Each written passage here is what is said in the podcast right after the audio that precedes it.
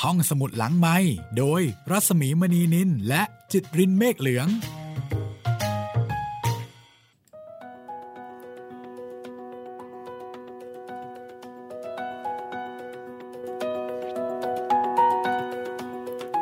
สวัสดีปีใหม่ค่ะ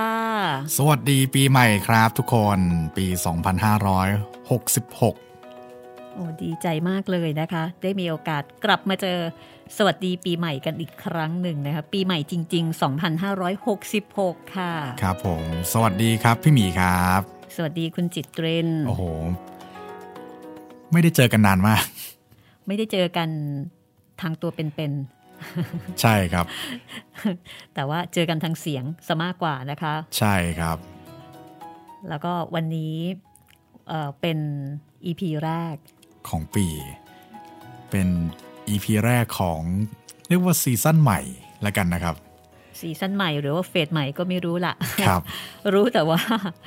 ปีหน้าฟ้าใหม่ เอ้ยไม่ใช่สิ ไม่ใช่ปีหน้าฟ้าใหม่ก็คือปีนี้แหละ ใช่ครับพี่ แล้วก็ยังคงเป็นวันจันทร์วันพุธวันศุกร์นะคะ ที่คุณจะได้ฟัง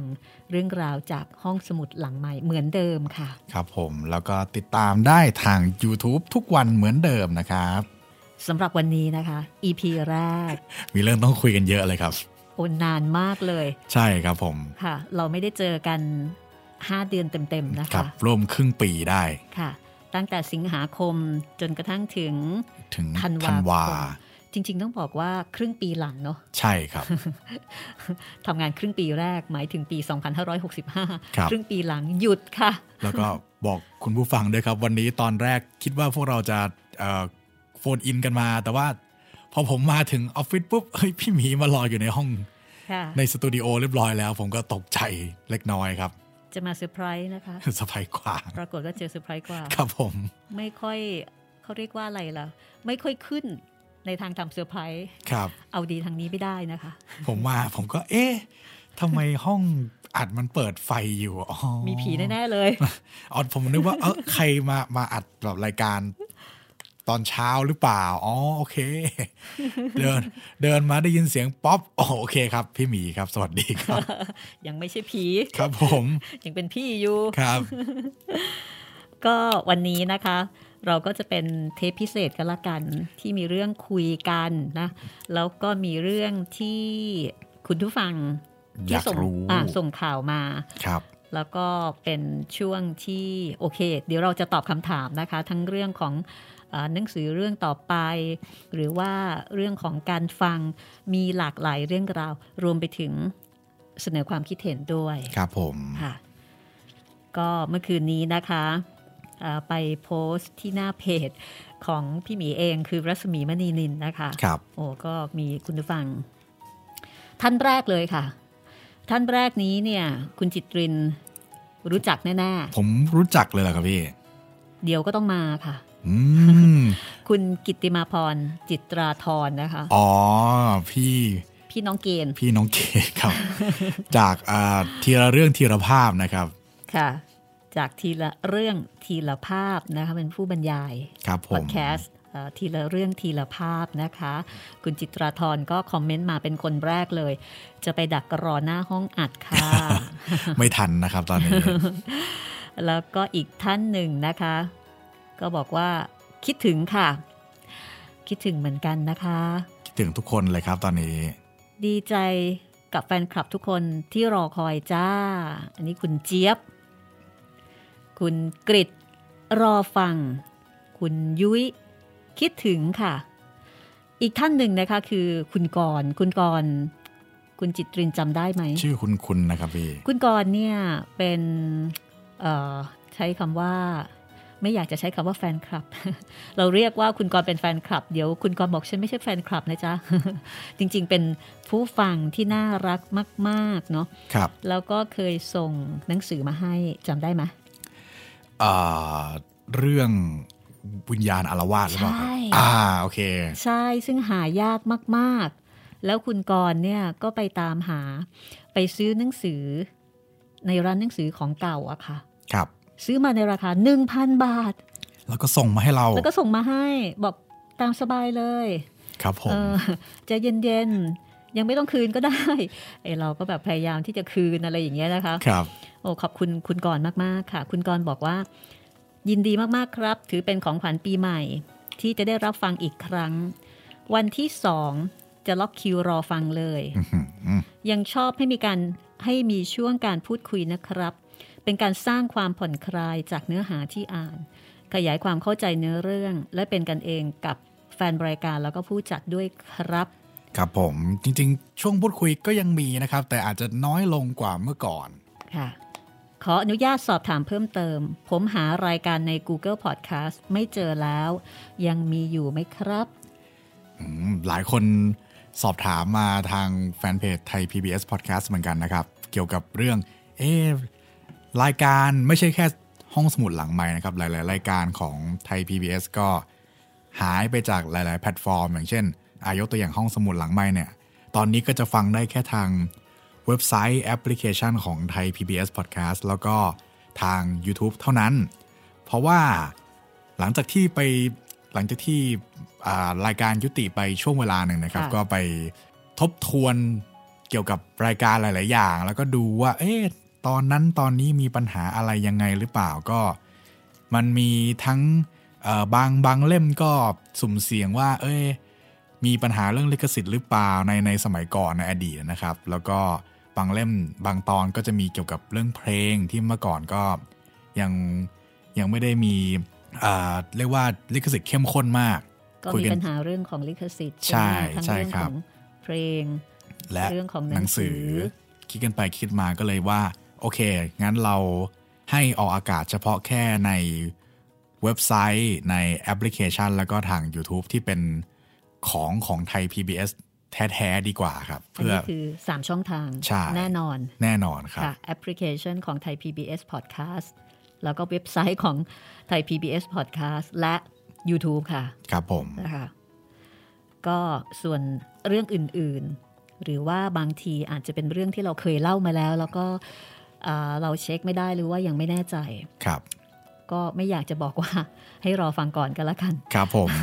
แต่เดี๋ยวต่อไปนะคะ เรื่องของลิขสิทธิ์นี้น่าจะมีความชัดเจนขึ้นนะคะ ใช่ครับ ด้วยเอกสารด้วยอะไรต่างๆ ก็คิดว่า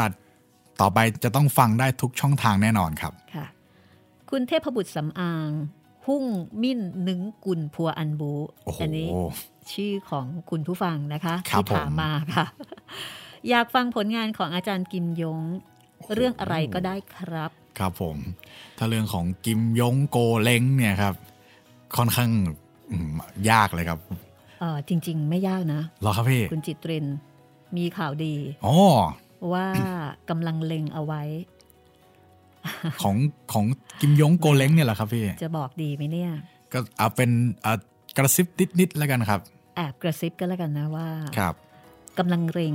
กำลังเล็งมังกรหยก โอ้โห ของกิมยงนะคะซึ่งจริง ๆ มังกรหยกเนี่ยเราเคยคิดที่จะทำมานานแล้ว เพราะว่ามีปัญหาเรื่องของลิขสิทธิ์ แล้วก็ไม่รู้ว่าจะติดจะติดต่อใครมี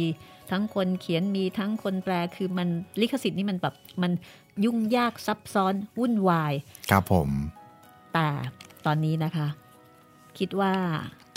มีโอกาสค่ะ มีโอกาสที่เราจะได้ฟังมังกรหยก ซึ่งก็เป็นเรื่องที่คุณผู้ฟังหลายท่านนะคะ ขอมาตลอดเลย ใช่ครับ นะคะ คุณเทพบุตรสำอางนี่ก็เหมือนกันแหมดูจากชื่อก็คือเนี่ยแหละค่ะ หุ่งมินนึงกุลพัวอันมู น่าจะสไตล์จีนเลยแหละ กำลังภายในมาเลยนะคะ ครับผม ค่ะ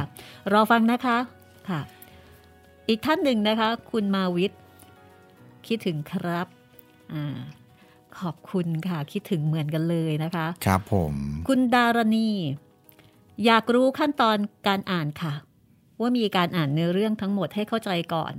แล้วเขียนเป็นบทสำหรับเล่า หรือเล่าไปตามความรู้สึกตอนนั้น ไม่มีบทคะ คือส่วนตัวคิดว่าวิธีการอ่านแล้วมาเล่าให้ฟังแบบไม่ได้อ่านทุกตัวเอ่อไม่ได้อ่านทุกตัวอักษรแบบนี้ น่าติดตามมากเลยค่ะ ขอให้คุณหมีสุขภาพดีเร็ววัน ขอให้กลับมาเล่าเรื่องสนุกสนุกๆอยู่ค่ะ จริงๆผมว่าเราน่าจะปนๆเนาะพี่อ่านมาก่อนประมาณหนึ่งแล้วก็ทั้งความรู้สึกนะตอนนั้นประมาณหนึ่ง เอ่อเราเป็นไฮบริดค่ะ ครับผม ตอนนี้ไฮบริดนะคะ เพราะว่า มันกึ่งกึ่งๆเป็นหนังสือเสียงที่ปกติ ถ้าการอ่านหนังสือเสียงโดยทั่วไปเนี่ยเขาจะอ่านไปตามตัวอักษรทุก ใช่ ค ใช่ ำทุกคำเป๊ะเป๊ะเป๊ะเป๊ะประมาณว่าเป็นสิริอะค่ะ เป็นคำอ่านไปเล ค่ะ ย เป็นแบบ reading machine อะะ ครับผม นะคะแต่ว่าของเราเนี่ยไม่ใช่ เรามีอ่านแล้วบางทีก็มีเติมนิดนึง บางทีอาจจะมีตัดบางส่วนที่มันไม่จำเป็น หรือบางทีอาจจะแบบว่ามีอะไรบางอย่างที่ถ้าตัดมันจะเข้าใจมากขึ้น หรือบางทีมันอะไรล่ะ มันมากกว่านั้นนะคะซึ่งบางทีมันก็ไม่เหมือนกัน แต่อย่างเอ่ออย่างที่บอกนะคะว่าเรื่องของการเขียนบท โอเค เอ่อในเรื่องของการเขียนบท เขียนบทก็คือหนังสือนั่นเองนะคะ ครับ ไม่ได้มีการเขียนบทค่ะ ไม่ได้เพิ่มเติมอะไรจากหนังสือมากนัก ค่ะ ก็โอเค อยากรู้ขั้นตอนการอ่านอืมสรุปก็คือไฮบริด ครับผม สลับสลับกันไปนะคะ แล้วแต่หนังสือแต่ละเรื่องค่ะเอ่อคุณคุณเครือพันธ์ดิฉันไม่แน่ใจว่าอ่านถูกหรือเปล่า ชอบมากค่ะ ขอบคุณที่กรุณาหาสิ่งดีๆ ให้แก่ ให้คนแก่ได้ฟังใครเหงานะคะค่ะ ขอบคุณค่ะ ขอบคุณครับ คุณเล็กซี่คิดถึงจังอยากให้มาจัดรายการเร็ว อยากให้มาจัดรายการเร็วๆ ชอบฟังเสียงหวานหวานๆปีใหม่นี้ขอให้สุขภาพแข็งแรง รวยๆ อยู่ดีมีสุขค่ะ มีปีใหม่ด้วยนะคะ โอ้สาธุเลยค่ะ ครับผม ตอบรับเลยนะคะ อันนี้ ครับ เอ่อคุณ คุณเกาบูรพารอฟังอยู่ค่ะ เป็น FC ฟังใน YouTube เป็นกำลังใจให้เสมอนะคะ ขอบคุณครับ คุณออริจิ คิดถึงครับ คุณรำไพคิดถึงค่ะ ขออภัยถ้าเกิดว่า อ่านไม่ถูกต้องนะคะ ครับ รักสุดาค่ะ ฟังแม่พลอยอยู่ค่ะ อันนี้คือเพลย์ลิสต์ล่าสุดใช่ไหมคะคุณจิตริน ใช่ครับก็หลังจากรอกันมานาน เรียก ค่ะ ร้องกันมาเยอะนะครับสี่แผ่นดินเอ่อลงทั้งเว็บไซต์และ YouTube เรียบร้อยแล้วนะครับ ครบทุกตอนแน่นอนแต่ YouTube ก็อาจจะต้องวันละตอนนะครับ แต่เว็บไซต์ก็ครบเรียบร้อยแล้ว อ่าหลายคนก็กำลังติดอกติดใจนะคะ ฟังแม่พลอย คุยกับแม่พลอยทุกวันเลยตอนนี้นะคะ ครับผม คุณธนิพา ชอบแบบอ่านไปให้เกร็ดความรู้ไปด้วยค่ะ อืมครับผม เอ่อพันนารายณ์พี่หมีน่ารักจังดิฉันอ่านไปแล้วนี่แบบจะเขินๆเล็กน้อย ขอบคุณค่ะ คนอ่านเอ่อคนเขียนก็น่ารักน่ารักจุงเบย คุณเออระติติดตามครับ คุณโซยตี รอฟังนะครับ โอ้ชื่อน่ากลัวมากเลยนะคะ สวยตี คุณโซยตีฆ่าหมีด้วยมือเปล่า ทำไมนามสกุลน่ากลัวจัง ไม่ฆ่าหมีใช่ไหมคะ น่าจะไม่นะครับ เอ่อ how to ได้ใจลูกวัยรุ่นอ๋อนี่เป็นคนเป็นเพจนะคะ ครับ ก็เย่เย่คัมแบ็กแล้วค่ะวิทยาสิริคุณส่งสติกเกอร์มา คุณกนกวันก็ส่งสติกเกอร์มา คุณวิเชียน ส่งสติกเกอร์ พร้อมทั้งตัวหนังสือ ต้องสนุกแน่เลย ครับผม คุณสาธิต ส่งสติกเกอร์ ว้าวนะคะ คุณวิทย์คุณวิทยาฟังย้อนหลังได้ไหมครับอ่า ฟังได้ครับฟังได้เลยครับ ทางเว็บไซต์แล้วก็แอปพลิเคชันของไทย PBS Podcast นะครับ แล้วก็ทาง YouTube Channel ไทย PBS Podcast ค่ะ ตอนนี้เราไม่ได้เป็นรายการวิทยุนะคะ ฟังได้ตลอดเวลาเลย ครับผม ค่ะ คุณออคิดรอนะคะ คิดถึงมากมาย อืม ค่ะ ครับผม เอ่อแล้วก็บอกว่าคุณพี่ชาย หวังว่าปี 66 คงจะมีเรื่องผีให้ได้ฟังกันบ้างนะครับ อันนี้แนวคุณจิตตรินเลยค่ะ มีแน่นอนครับ ก็ขึ้นอยู่กับว่าจะมาช่วงไหนแค่นั้นเองครับผม ไม่ผิดหวังแน่นอนนะคะ ครับ แต่ว่าจะเป็นผีแนวไหนยังไง เดี๋ยว เดี๋ยวดูก่อนมี มีหลายแนว ใช่ หรืออยากฟังผีฝรั่งก็เรียกร้องกันมาได้นะครับ ปกติมีแต่ผีไทย เดี๋ยวที่ผ่านมาเรามีแต่ผีไทยเนาะ ใช่ครับ อืมผีไทยออกแนวแบบว่า เออก็ประมาณเก่านิดนึง เก่าๆหน่อย เออเก่าๆนิดนึงนะคะ ไม่เชิง เป็นผีปัจจุบันเท่าไหร่ ใช่ ขอแปดเทพอสูรมังกรฟ้าที่เคยอ่านลง YouTube ค่ะ อันนี้คุณวัชรีนะคะ อ๋อ เดี๋ยวผมคิดว่าถ้าได้มังกรหยกนะครับแปดเทพอสูรมังกรฟ้าแล้วก็อ่าที่เราเคยอ่านเมื่อสมัยก่อนอีก ค่ะ เรื่องหนึ่งอะไรนะ กระบี่เยเยอะอะยุ ยุท ท ธ ธจั จัก ก ร ร น่าจะ ค่ะ ได้ครบเซตเลยครับ แล้วก็ ค่ะ คิดว่าเดี๋ยวจะเอามาอัพได้แบบถูกต้องตามลิขสิทธิ์แน่นอน ถ้าได้เอ่อลิขสิทธิ์ของมังกรหยกมานะครับ ค่ะ ก็จะต่อกันเป็นสามภาคจบเลยจักรวาลของกิมยง คือต้องบอกว่าในแนวกำลังภายในเนี่ย เป็นคนที่เอ่อส่วนใหญ่คนที่ชอบแนวกำลังภายในเนี่ย เยอะแล้วก็มีการขอฟังมาค่อนข้างมาก เราก็กดดันเหมือนกัน จริง ๆ คนจัดเนี่ยก็อยากเล่า ครับ แล้วพอมีการร้องขอมา แล้วมันเจอเกี่ยวกับเรื่องของลิขสิทธิ์ใช่ไหมเราก็ ใช่ กดดันพอสมควรคือจริง ๆ อยากเล่ามาก ๆนะคะ คิดว่าปีนี้เนี่ยแน่นอนค่ะน่าน่าจะมีข่าวดีนะคะ ครับผม คุณชมัยพรอยากฟังเรื่องทองเนื้อก้าว อื้อหือ อันนี้แนวละครเลยนะคะ ครับ อีสา อีสา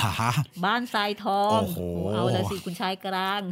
ตายละ คุณชายกลาง คุณจิตติง คุณจะต้องเป็นคุณชายกลาง แล้วก็เป็นคุณชายคุณชายน้อย อืมผมไม่ถนัดสนใจ ใช่ไหม น้อยเท่าไหร่อะ อันนี้แก่แล้วนะคุณจิตติง คุณชายน้อยทำยังไงผมไม่รู้ ดิดิฉันว่าคุณรับบทคนแก่มากไปแล้วล่ะ ครับผม ขอบคุณคุณชมัยพรนะคะ ครับ อ่าคุณสุริชยา คุยกันก็สนุกอีกอย่างหนึ่งครับ ครับ คุณสิริพร อยากถามเรื่องสุขภาพคนจัดค่ะ อ่า เอ่อ ผมว่าดีเลยครับ ไหนๆไหนๆก็ไหนๆแล้วมีหลายคนถามผมมาเยอะเหมือนกันครับว่า พี่หมีหายไปไหน ค่ะ ก็บางส่วนก็ตอบไปในรายการช่วงที่พี่หมีกำลังรักษาตัวอยู่แล้ว แล้วก็บางส่วนก็ตอบส่วนตัวไปแล้วด้วยยังไงพี่หมีอัปเดตนะครับว่า เกิดอะไรกันขึ้นระหว่างที่หายไปประมาณครึ่งปีครับพี่ จริง ๆ แล้วไม่แน่ใจว่าเอ่อคุณผู้ฟังที่ติดตามฟังทางรายการห้องสมุดหลังไม่ใช่ไหม ครับ แล้วก็ส่วนใหญ่ที่ติดต่อผ่านทางเพจได้ ครับ คือบางท่านที่ผ่านเพจก็โอเคก็สอบถามมาทาง Messenger เอ่อณขณะนี้นะคะที่คุณได้ฟังรายการ EP แรกของ 2566 ก็ก็ถือว่าโอเคไหมล่ะคุณจิตเรน โอเคนะครับพี่ ถือว่าเออยังไงดีล่ะคำถามที่ได้รับบ่อยมากคืออะไรรู้ไหม คือ ร้อยเปอร์เซ็นต์หรือยังคะ ยังไงครับ บางบางคนอาจจะอาจจะยังไม่ทราบว่าพี่หมีไปไปไปป่วยเป็น หรือว่าไปบาดเจ็บเป็นอะไรมา โอเค คือเอางี้ดีกว่าว่าดิฉันเป็นโรคหลอดเลือดสมองตีบค่ะ อื โอเค ม นะคะ ครับ หรือที่เรียกกันว่า stroke ครับ stroke นี่เป็นชื่อเล่น แต่เป็นทางการก็คือ โรคหลอดเลือดสมองตีบ เพราะฉะนั้นเป็นมาตั้งแต่เดือนกรกฎาคม ครับ กรกฎาคมสุดท้ายที่ปกติเราจะอัดก็คือเออวันพุธใช่ไหม ใช่ครับ เราจะอัดวันพุธ แต่ปรากฏว่ามีปัญหาวันอังคาร ครับ ค่ะ แล้วหลังจากนั้นทุกอย่างก็เลยจบ ใช่ ค่ะ แล้วก็ติดต่อไม่ได้ด้วย ครับผม ค่ะ ก็คือไม่มีใครสามารถติดต่อได้ เพราะว่ามันเป็นมันเป็นการเจ็บป่วยที่ไม่สามารถที่จะมาบอกลาได้ว่า คุณจิตเรนเดี๋ยวพรุ่งนี้ ขอ พี่ พัก ขอป่วยนะ เดี๋ยวขอพักสักสองอาห้าเดือนหน้าอะไร หรือถ้าเกิดไอ้ง่าย ๆ เลยนะ เป็นโควิด ครับ อ่าเป็นโควิด จิตตินก็ยังบอกว่าเฮ้ยพี่ ผมเป็นโควิดนะ ครับ อ่าแต่อันนี้ไม่สามารถที่จะบอกได้ เพราะเอ่อเป็นเป็นอาการที่เราไม่สามารถจะพูดได้ด้วย ครับผม ไม่สามารถพูดได้ แล้วก็เอ่อครอบครัวก็คือมันติดต่อไม่ได้เลยเอางี้ดีกว่า ครับ เพราะฉะนั้นก็เลยเอออยู่กันมาประมาณสัก 12 วันอยู่ 12 วันในโรงพยาบาล และหลังจากนั้นเนี่ยถึงได้ค่อยมีการสื่อสาร แล้วก็ได้รู้ว่าตกลงเป็นยังไงหรือว่าอาการถึงขั้นไหน และหลังจากนั้นก็ไปอยู่ที่สุพรรณบุรีนะคะ ครับ ไปรักษาตัวอยู่ที่นั่น แล้วก็รักษาตัวอยู่ที่นั่นเรื่อยมาเอ่อจริง ๆ ถ้าเกิดว่าเป็นโรคอื่น สักเดือนหนึงเนี่ย เราควรจะหายแล้วล่ะ ใช่เดี๋ยวจะกลับมาได้ละ ใช่โควิดเนี่ย คุณจิตรินกี่วันน่ะ เออสิบวันก็ได้แล้วครับ อ่าก็สบายละ ผมต้องป่วยโควิดยังจำได้ยังอัดรายการกับพี่หมีอยู่ เลย ไอ้เราก็ตื่นเต้นใช่ไหมโอ้ยตายแล้วตายแล้วเป็นโควิดอ่าแต่หลังจากนั้นก็ประมาณ 10 วัน ครับ 20 วันเราก็จัดรายการได้ตามปกติ แต่ว่าปัญหาก็คือเอ่อโรคนี้มีผลต่อสมองในด้านที่เกี่ยวกับภาษา เกี่ยวกับข้อความ เกี่ยวกับการพูด เกี่ยวกับการอ่าน เกี่ยวกับการเขียนคือหมดทุกเรื่องราวที่เกี่ยวกับการใช้ภาษาในการสื่อสาร เพราะว่าเอ่อเส้นเลือดที่เป็นมันจะไปมีผลกระทบกับสมองทางด้านซ้าย ซึ่งอยู่ทางด้านหน้า ครับ เราก็เลยต้องอยู่แบบไม่ค่อยมีปากมีเสียง พูดง่ายๆคือสื่อสารลำบาก จริง ๆ สื่อสารไม่ลำบากนะคุณจิตริน ครับ สื่อสารได้ตามปกติ แต่ปัญหาก็คือคนฟังฟังไม่ได้ อ๋อ ยังพูดได้เหมือนเดิม คือสิ่งที่พี่หมีคิดกับสิ่งที่พี่หมีเอ่อเอ่อสื่อสื่อออกมาเนี่ยมันมันไม่ไม่ค่อยตรงกันใช่ไหมครับพี่ เออมันคือมันไม่สามารถที่จะจำได้เอางี้ดีกว่า อ๋อครับ อ่ามีบางคนก็บอกว่า เฮ้ย ยังจำได้ไหมคนนี้จำได้ไหมคนนั้นจำได้ไหมบอกจำได้ แต่ อืม ชื่ออะไรไม่รู้นะ อืม อ่าหรือว่าคนเนี้ยเอ๊ะชื่อคุณจิตตินจิตตินชื่ออะไรนะ ชื่อเล่นชื่ออะไรนะจำไม่ได้ อืมครับ หรือว่าบางคนจำหน้าได้ แต่ไม่แน่ใจเอ๊ะคนนี้อยู่ที่ไหนอะไรยังไง คือมันจะจำไม่ได้ในเรื่องที่เป็นภาษา ครับ แม้กระทั่งเรื่องของโรงพยาบาลที่เราอยู่เอง อืม ก็จำไม่ได้ว่านี่เราอยู่โรงพยาบาลอะไรเหรอ โรงพยาบาลนี้ชื่อโรงพยาบาลอะไรเหรอจำไม่ได้ อืมครับ ทุกเรื่องที่เกี่ยวกับภาษา เพราะฉะนั้นก็ไม่ต้องแปลกใจว่าทำไมห้องสมุดหลังใหม่ถึงหายไปนาน ครับ ถ้าเกิดว่าเป็นอุบัติเหตุ คุณก็น่าจะ คุณก็น่าจะโอเคแล้วไง ใช่ สัก ยัง สามเดือนเนี้ย อ่ะสมมติขาหักก็เดี๋ยวก็ต้อง ได้ หายละ ก็ได้ทำไมแบบว่านานนักหนาขนาดนี้ ครับ เพราะว่ามันไม่ได้แล้วก็มันก็ค่อยๆ ฟื้นตัวฟื้นตัวฟื้นตัวขึ้นมา แต่ลักษณะของการฟื้นตัวมันค่อยๆมา ครับ เออนอกจากการพูดแล้วเนี่ยการอ่านก็มีปัญหา อืม การอ่านในครั้งแรกเนี่ยดิฉันอ่านภาษาไม่ได้เลย เหรอครับ หมายถึงว่าเราอ่านหนังสือ ให้น้องซื้อหนังสือมาให้อ่าน เราอ่านได้ หมายถึงว่าเราอ่านได้ว่าอันเนี้ยหมายถึงอะไร อ่านได้ แต่เราไม่สามารถที่จะจับใจความได้ อืม อ่านแล้วไม่รู้เรื่องเอางี้ดีกว่า ครับ ไม่รู้เรื่องว่าพารากราฟเนี้ยเขาต้องการจะบอกกับเราว่าอะไรอ่านแล้วไม่รู้เรื่องเลย ครับ เพราะฉะนั้นดิฉันก็ตายละห้องสมุดหลังใหม่ นึกถึง นึกถึงห้องสมุดหลังใหม่ โอ้ยตาย ตายตายตายตายพูดก็พูดไม่ได้ แล้วอ่านก็ยังอ่านไม่ได้อีก มันจบเลย ครับ แล้วถึงเวลาเขียนเออตอนแรก ๆ ไม่รู้ว่าจะทำอะไร เพราะว่ามือถือก็ใช้ไม่ได้ ครับ น้องเขาไม่ให้ใช้ เพราะว่าเรามือไม้เนี่ยเอ่อเรื่องของมือเรื่องของคือเป็นมือขวานะคะ เราไม่สามารถที่จะจับมือถือได้เลย เพราะว่าเอ่อนิ้วมือเนี่ยมันมันควบคุมไม่ได้ โอ้โห มันควบคุมไม่ได้ มันจะลบอย่างเดียว ครับ ลบอย่างเดียวเออแล้วก็ก็เลยให้พยาบาลเนี่ยขอกระดาษแล้วก็ขอปากกามาให้ คือมันอยู่ในโรงพยาบาล 12 วันเป็น ICU ของคนเป็นสโตรกเนี่ยทำอะไรไม่ได้เลย ครับ ก็เลยขอปากกาแล้วก็ขอกระดาษ ครับ แต่ในที่สุดเราตั้งใจว่าเราจะบันทึกเนาะเขียนอะไรเล่น ๆ แต่พอหยิบปากกามา เฮ้ย ตาย เขียนก็ไม่ได้ มัน มันยังไงเหรอครับพี่ มันสั่นหรือว่ามัน มันมันคุมไม่ได้ มันอง คือพอเวลาที่จะหลดปากกาจะหลดดินสอ มันกลายเป็นว่ามันกลายเป็นตัวขยึกขยืน อืม ครับ มันกลายเป็นตัวที่เราคุมไม่ได้เหมือนกับมือไม้ของเรา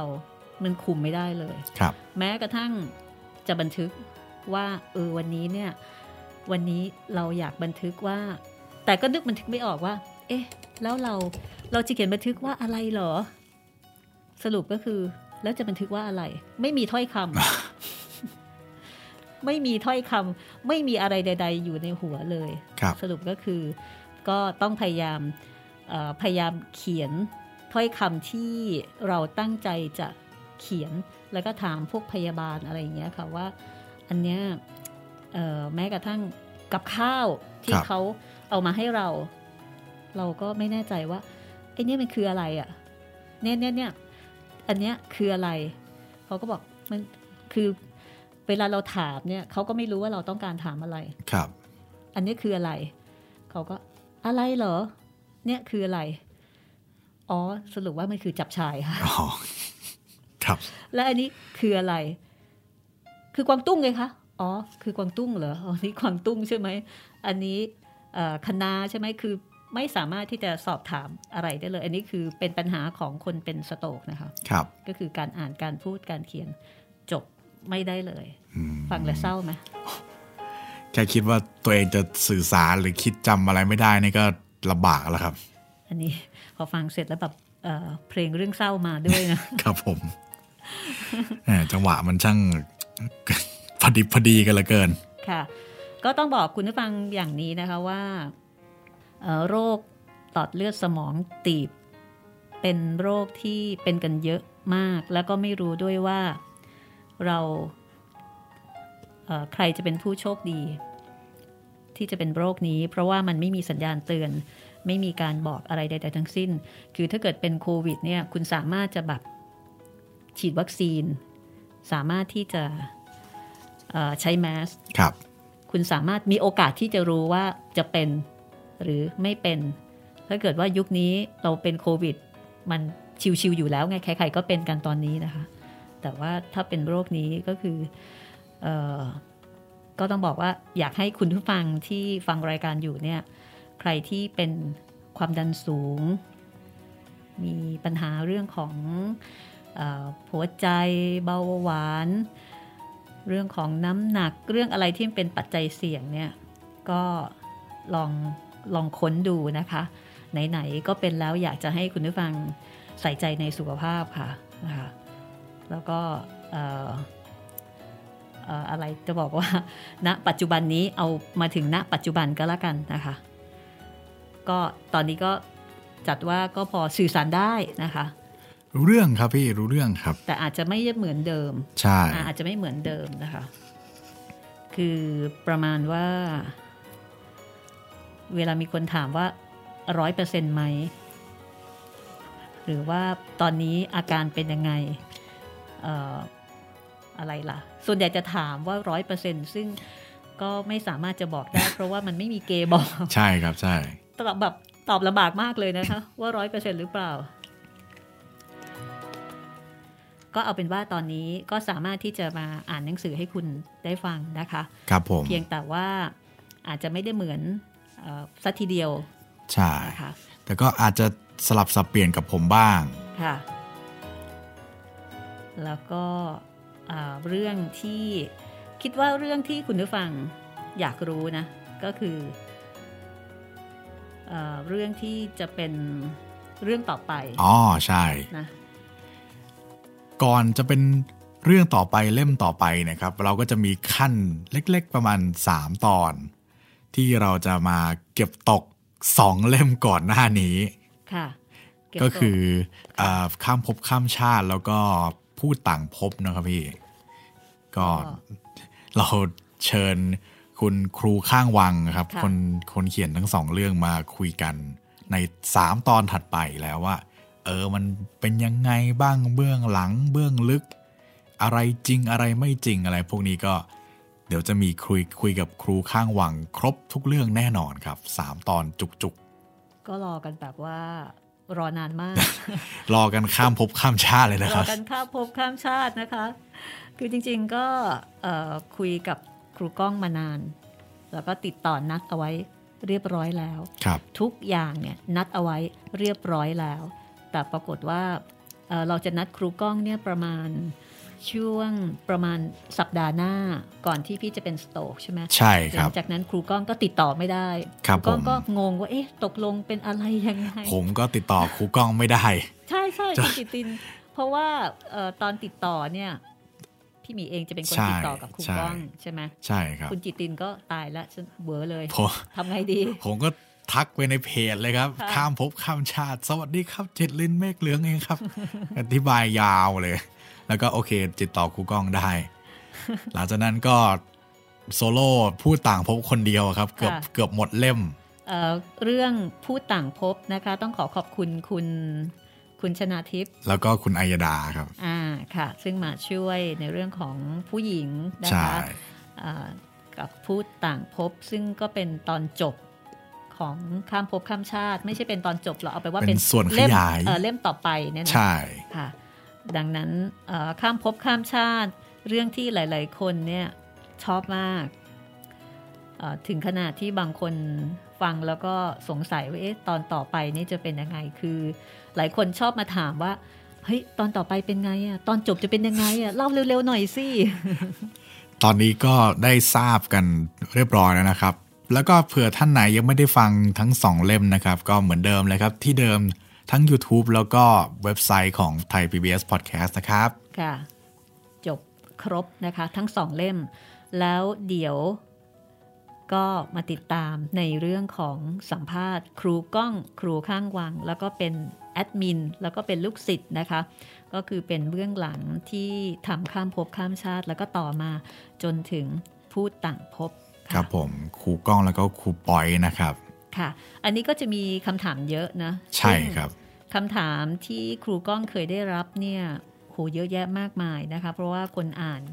ก็มหาศาลแล้วค่ะเอ่อตอนตอนแรกนี่ติดตามในเพจ ครับ แล้วก็พอมาฟังห้องสมุดหลังใหม่ ก็มีคำถามอีก ใช่ครับ คล้ายๆกันเรื่องจริงหรือเปล่า ครับผม อันไหนจริง อันไหนไม่จริง แล้วก็มีคำถามแปลกๆ กว่าที่เราพวกเราจะคิดถึงด้วยนะพี่ อันนี้ต้องรอฟัง ใช่ ฟังแล้วเราก็แบบเวอร์เหมือนกันนะว่าโห โอ้โห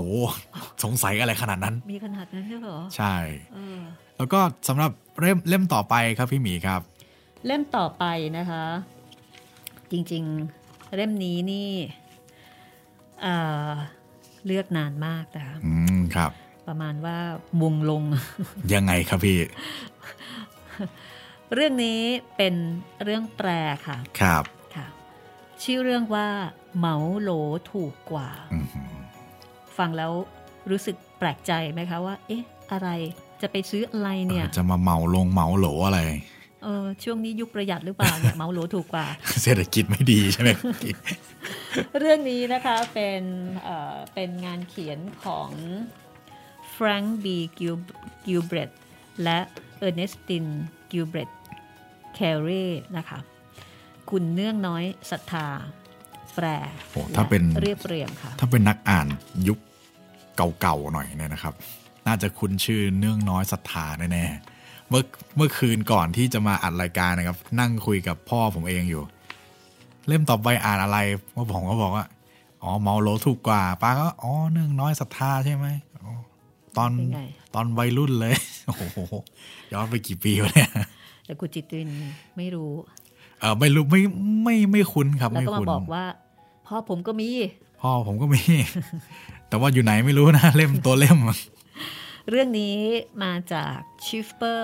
by the Dozen นะคะ ครับ อันนี้คือชื่อต้นฉบับค่ะ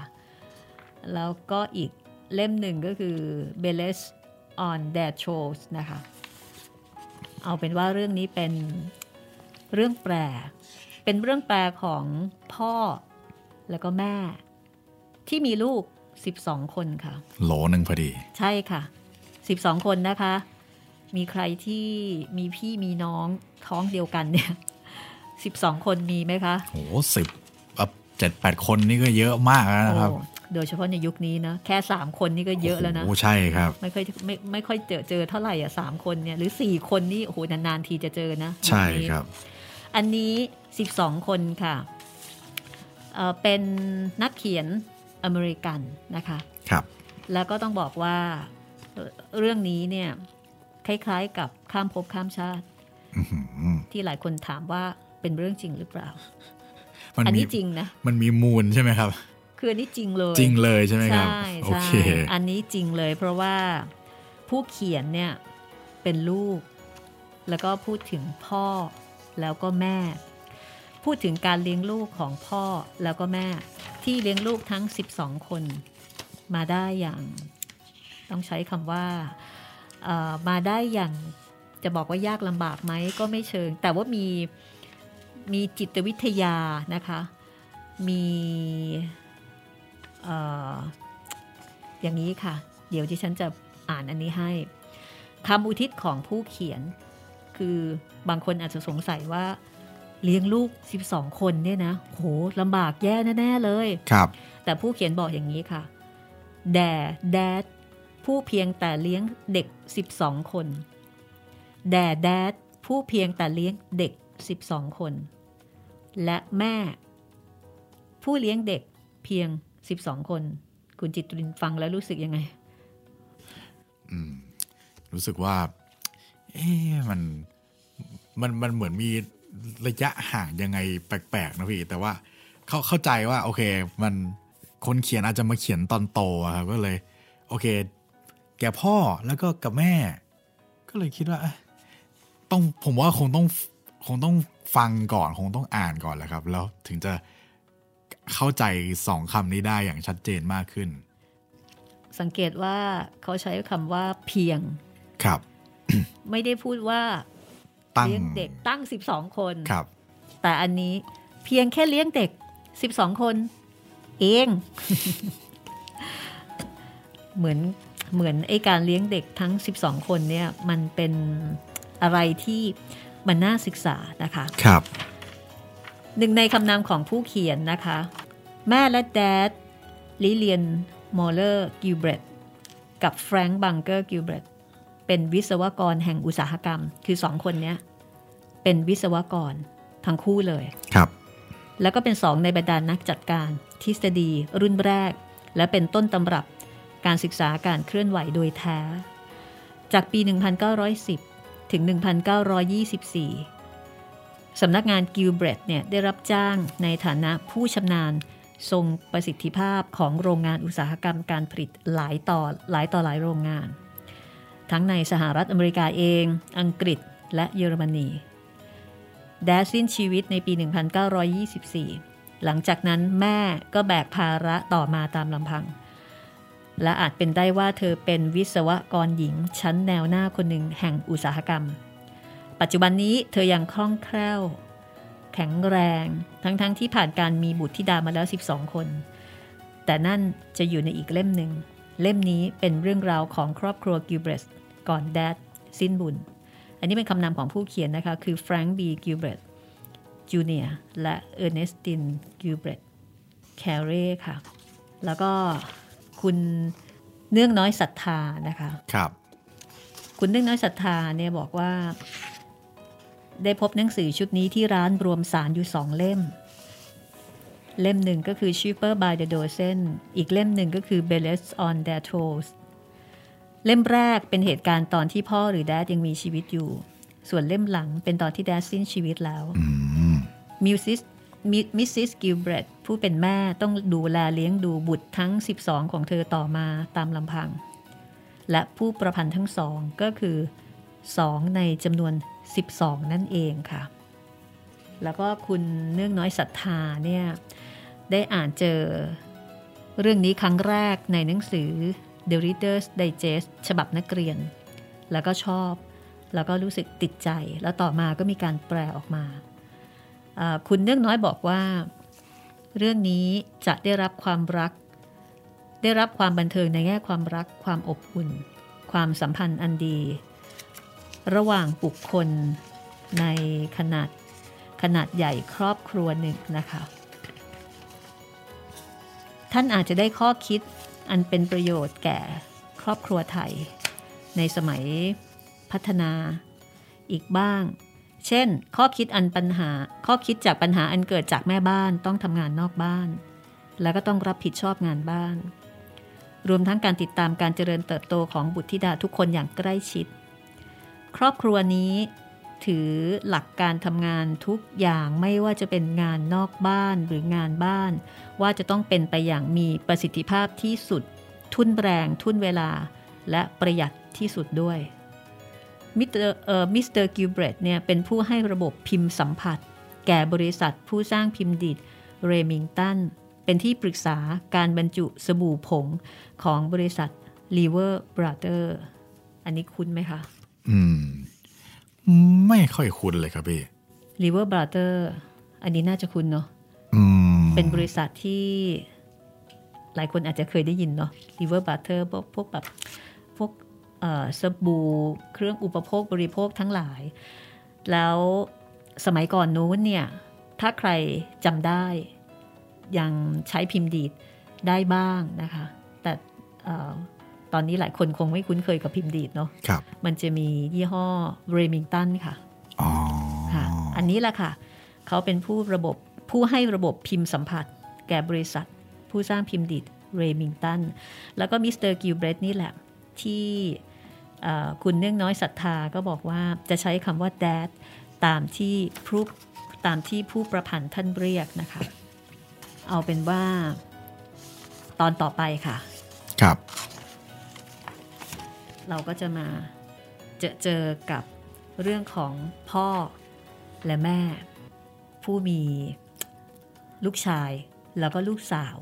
12 คนนะคะ ครับ อ่าบริษัทอ่าสำนักพิมพ์ที่จัดพิมพ์นี้คือบริษัทสร้างสรรค์บุ๊กค่ะ ครับ ตอนต่อไปหลังจาก 3 เรื่องราว ที่คุณจิตตรินบอกว่าสัมภาษณ์จุกๆเลยนะคะ ครับผม สัมภาษณ์ครูข้างวังสามเรื่องสามตอนนะครับ เพราะฉะนั้นอันนี้ก็รอรอแป๊บหนึ่ง ครับผมรอสำหรับอ่าสำหรับเมาโลถูกกว่านี่ก็จะเป็นพูดง่ายๆว่าเป็นตอนทีสี่4 ของปีนี้ แล้วก็เป็น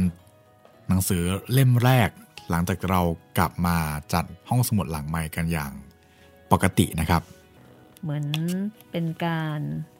เก็บตกเรื่องราวที่เราตั้งใจจะสัมภาษณ์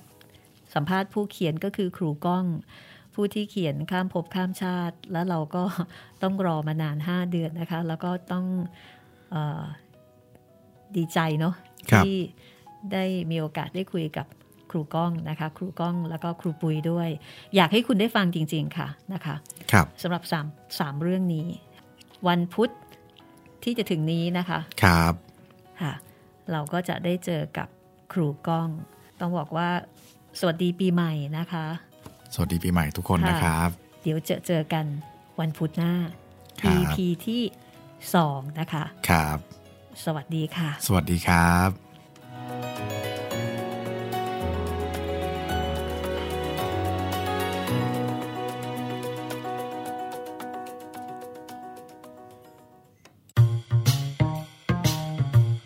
ห้องสมุดหลังไม้โดยรัศมีมณีนินและจิตรินเมฆเหลือง